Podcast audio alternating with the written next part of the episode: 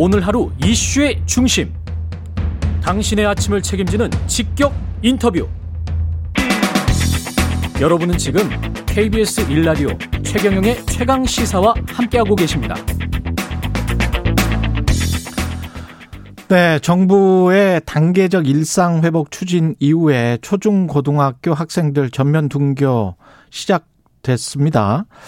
아, 코로나19 청소년 확진 비율도 그런데 점차 늘어나고 있는데요. 교육부 차원에서 어떻게 지금 대안을 준비하고 있는지 궁금하네요. 정종철 교육부 차관 연결돼 있습니다. 안녕하세요. 안녕하세요. 예. 차관님, 지난 월요일에 특별 방역 점검회의 합동 브리핑이 있었고요. 정부에서 교육부가 발표한 내용은 그때 뭐였죠? 네, 저희가 질병관리청과 협의해서 발표했던 내용은 두 가지입니다. 예. 어, 첫 번째 학교 방역 강화 대책이고요. 이미 금년도 같은 경우는 작년보다는 훨씬 많은 방역 인력을 저희가 지원을 하고 특히 이제 급식 상황에서 조금 위험성이 있기 때문에 칸막이 설치 전국의 99% 이상 학교에 설치가 됐는데요. 이번에 발표했던 내용은 어, 추가적으로 저희가 수도권 지역에 특히 아, 과대 과밀 학교 등의 방역 인력을 좀 추가로 지원하는 내용 어, 그리고 신속 PCR 검사 그리고 이제 수도권 지역의 교육 지원청과 지자체 합동으로 어, 생활 방역 그 점검단을 연말까지 이렇게 확대 운영하도록 하는 계획이 첫 번째고요. 두 예. 번째는 말씀 주신 대로 청소년 백신 접종률을 좀 높일 수 있도록 어, 접종 기한을 연장해서 기회를 확대한다든지 어, 편의성을 제고하는 여러 가지 대책들 그리고 학생 학부모님들이 좀 걱정이 없으시도록 하는 어, 정보 제공 확대 이런 내용들을 담고 있습니다. 그 일단 그 등교 수업을 지금 원칙으로 하고 있고 등교를 계속 하고 있고 만약에 오미크론이랄지 지금 확진자 숫자도 뭐 5천 명 넘고 있는데요. 그래서 정부가 비상 계획이 발동하게 되면 그때도 등교 수업을 계속 하는 게 원칙입니까? 네, 어, 매우 어렵습니다. 잘 아시는 것처럼 지난 2년 동안 학습 결손 또 심리 정서, 사회성 문제 이런 것들 우려가 컸습니다. 예. 그래서 저희가 어렵지만 일상 회복하고 또 우리 아이들 결손 방지하기 위해서는 어, 등교가 원칙이라는 입장은 여전하고요. 예. 다만 이런 것들을 좀 뒷받침하기 위해서는 앞에서 말씀드린 학교 차원의 방역 어, 강화 노력은 물론이고 음. 우리 고3 사례에서 이렇게 보면 역시 이제 백신 접종의 효과라는 것이 현저하게 감염 예방 효과가 있기 때문에 아, 백신 접종률을 높이는 게 절실하다고 하겠습니다. 근데 10대 사망률이 거의 0 0이죠. 0% 아닙니까? 네. 예. 근데 이런 상황에서 부모님들 입장에서는 백신 접종을 맞는 이익이 얼마나 있을까라는 그런 생각을 하기는 해요. 어떻게 네. 보세요? 예. 저희가 보기에는 어 여러 이제 소아 감염증 어, 전문가분들 지적하시는 것뿐만 아니고 해외에서도 다양한 전문기관들이 이제 발표를 하지만 우리 아이들 같은 경우 어 자가격리 상태라든지 예, 특히 이제 확진이 되면 약 한 달 가까운 소위 교육 공백이 발생합니다. 아. 아시는 것처럼 예. 이 시기에 반드시 경험하고 학습해야 될 내용을 하지 못하면 영원히 앞으로 못 하거든요. 예. 그래서 그 부분을 좀 우리 학생들도 물론이고 음. 학부모님들도 어, 깊이 한번 생각을 해 주셨으면 고맙겠습니다. 지금 등교하고 나서 한 2주 됐잖아요. 학생들이나 네네. 교사들 반응은 어떻습니까? 네, 에, 앞에서 말씀드린 대로 지난 2년 동안 특히 이제 작년 상황 생각해 보시면 네 차례 계약 연기가 있었습니다. 예. 그리고 온라인 계약을 저희가 불가피하게 할 수밖에 없었고요. 또 등교와 원격 수업을 병행하면서 아이들 어 일종의 이제 리듬을 잃어버린 상황이죠. 그러니까 음. 제한적인 교육 활동을 할 수밖에 없었는데 어쨌든 방역 상황이 어렵지만 저희가 힘든 결단을 했습니다. 아, 물론 그 현장에 우려가 있긴 하지만 아, 앞에서 말씀드린 개인 방역 수칙 또 학교 차원의 방역 강화 거기에 음. 백신 접종이 더해지면 어, 저희는 충분히 어, 등교를 하면서 이런 어려움을 이겨낼 수 있다고 저희는 어, 생각하고 있습니다. 국민들께서 좀 많이 도와주셔야 될 것 같습니다. 예. 백신 지금 미접종 청소년 연령대의 확진자 발생률 상당히 지금 높잖아요. 어느 정도 상황입니까? 네, 저희가 최근 한 달, 즉 10월 마지막 주하고 지금 11월 마지막 주를 비교해 보니까요. 예. 약한 1.5배입니다. 아. 그 10월 마지막 주 410명대인데 어, 예. 지금 11월 마지막 주는 640명대로 지금 올라와 있어요. 청소년들만. 예. 그렇습니다. 만 18세 이하고요. 예.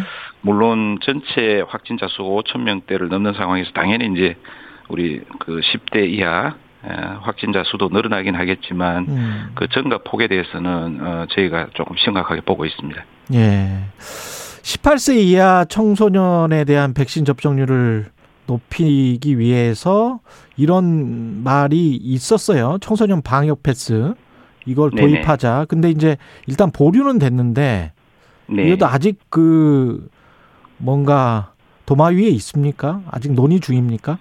예, 아시는 것처럼 방역 패스제는 국민 생활과 직접적으로 연계되고 영향도 큽니다. 그래서 어, 충분한 검토 또 시행에 따른 준비가 필요하다고 봐서요. 음. 저희가 조금 추이를 지켜보면서 검토하는 것으로 그렇게 정부 내부에서 논의하고 있고요. 청소년에 대해서도 앞에서 말씀드린 대로 감염률이라든지 백신 접종률 이런 것들 보면서 음. 어, 관계기관 공동으로 어, 저희가 검토하도록 하겠습니다. 이게 등교가 원칙이고 그 학습 결손이나 이런 것들 때문에 더 이상은 안 된다라고 계속 말씀을 하셨는데 만약에 뭐 이런 상황이면 도저히 등교가 안 되겠다라고 하는 뭐 어떤 최악의 시나리오, 가정된 시나리오 같은 게 혹시 있나요? 교육부가? 현재 비상 비상 계획이 발동되더라도 예. 저희가 등교 수업을 원칙으로 한다는 것은 이미 이제 말씀드린 거고요. 예. 어, 현재 그, 그 부분에 있어서는 구체화된 게 없기 때문에, 음. 어, 다만 이제 수도권 지역 같이 아주 밀집도가 높은 학교의 경우는 일단, 어, 종전에 저희가 4단계에서 적용했던 원칙, 즉, 3분의 2 등교에 대한, 어, 학교나 지역 차원의 탄력적 대응 계획은 현재 가지고 있는 상황입니다. 아, 그런 식으로 예 알겠습니다. 그리고 다른 이야기도 좀 여쭤봐야 되는데 교육부가 지난 24일에 2022년 개정 교육과정 총론 주요 사항을 발표를 했어요. 이게 네네. 네. 내용이 뭐죠? 네, 그 2022 개정 교육 과정은 잘 아시는 것처럼 이미 제도적 변화가 예고되어 있는 게 있습니다. 어, 음. 가장 중요한 것이 이제 고등학교 학점제 예. 그리고 고등학교 일반고 체제로 이렇게 개편하는 이런 제도적 변화가 이미 예고가 되어 있고요. 또한 네. 가지는 아시는 것처럼 AI라든지 빅데이터 같은 어, 디지털 시대 우리 미래 인재들이 또 인간상을 어떻게 갖춰야 될지에 대한 고민으로부터 시작이 됐다는 말씀드리고요. 예. 지난번에 발표했던 것은 크게 저희가 네 가지 그 주요 사항입니다. 통상 교육 과정이 이제 총론과 강론으로 구성되는데 이번에 발표드린 부분은 총론의 주요 사항이다 이렇게 말씀드릴 수 있고요. 네 가지 중에 첫 번째는 학습자가 이제 주도적으로 어 교육 과정을 어 어, 이수하면서 어, 자기 진로까지도 이렇게 고민할 수 있도록 하는 거고요. 음. 어, 그렇게 하다 보면 결국은 이제 교육과정 자체가 학생 맞춤형으로 갈 수밖에 없는 교육 체제를 그 예고하고 있는 것입니다. 예. 두 번째가 학생 맞춤형 교육 체제고 세 번째는 이게 이제 지역이나 학교 단위마다 아, 특성들이 다 다르기 때문에 현장에 좀 자율성을 저희가 확대 인정하는 부분 음. 그리고 앞에서 말씀드린 것처럼 어, 디지털 기반의 AI라든지 최근에 아시는 것처럼 어, 기후 변화 대응, 환경 생태 교육 이런 등등의 소위 미래 사회가 가져올 변화에 대해서 어, 네. 현재적으로 좀 그 내용적으로 방법적으로도 좀 담는 이 네 가지를 큰 특징으로 하고 있습니다. 그러면 학생 맞춤형으로 해서 교과별 이수 시간도 좀 바뀔 거고 그러니까 제가 만약에 네네. 국어를 좋아한다면 국어 과목을 훨씬 더 많이 들을 수 있고 다른 과목은 안 들을 수 있고 뭐 이러 이렇게 되는 거잖아요.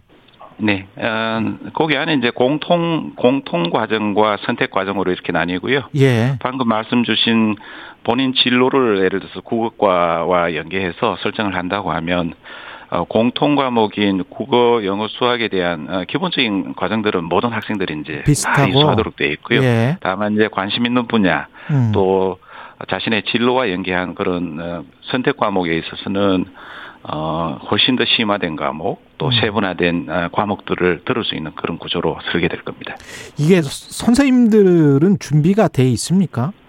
네, 그 부분에 어, 여러 가지 이제 현장에 그 어, 지적들 또 의견 제시가 있습니다. 음. 아, 선생님들 한 분이 과거 같으면 국어, 영어, 수학 이렇게 조금 어찌 보면 이제 과목명으로 보면 아, 단순하게 이렇게 받아들일 수 있지만 앞으로는 아이들 선택에 따라서 조금 더 심화된 과목 그러니까 한 분이 여러 과목을 같은 국어과라 하더라도 이렇게 담당하셔야 되거든요. 아, 어, 그런 준비들은 어, 저희가 사전부터 하고 있고요. 예.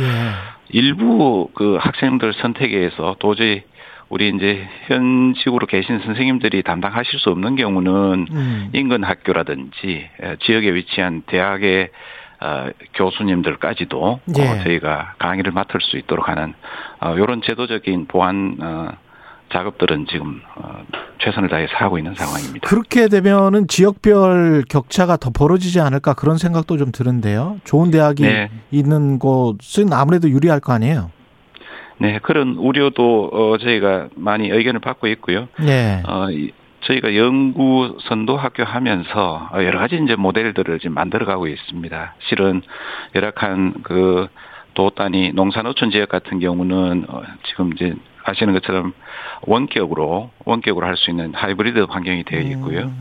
또 지역 내에 위치한 여러 가지 이제 그 고등학교 간의 교육 과정을 공동 운영한다든지 예. 앞에서 말씀드린 어, 대학과의 협력은 말씀드린 대로 반드시 이렇게 물리적으로 현장에 가지 않더라도 지금 교육이 이루어질 수 있도록 하는 예. 이런 다양한 방법들을 지금 어, 연구 시범학교 운영 과정에서 저희가 모델을 찾고 또 확산될 수 있는 가능성을 탐색하고 있다는 알겠습니다. 말씀드립니다. 말씀 감사합니다. 정종철 교육부 차관이었습니다. 고맙습니다. 고맙습니다.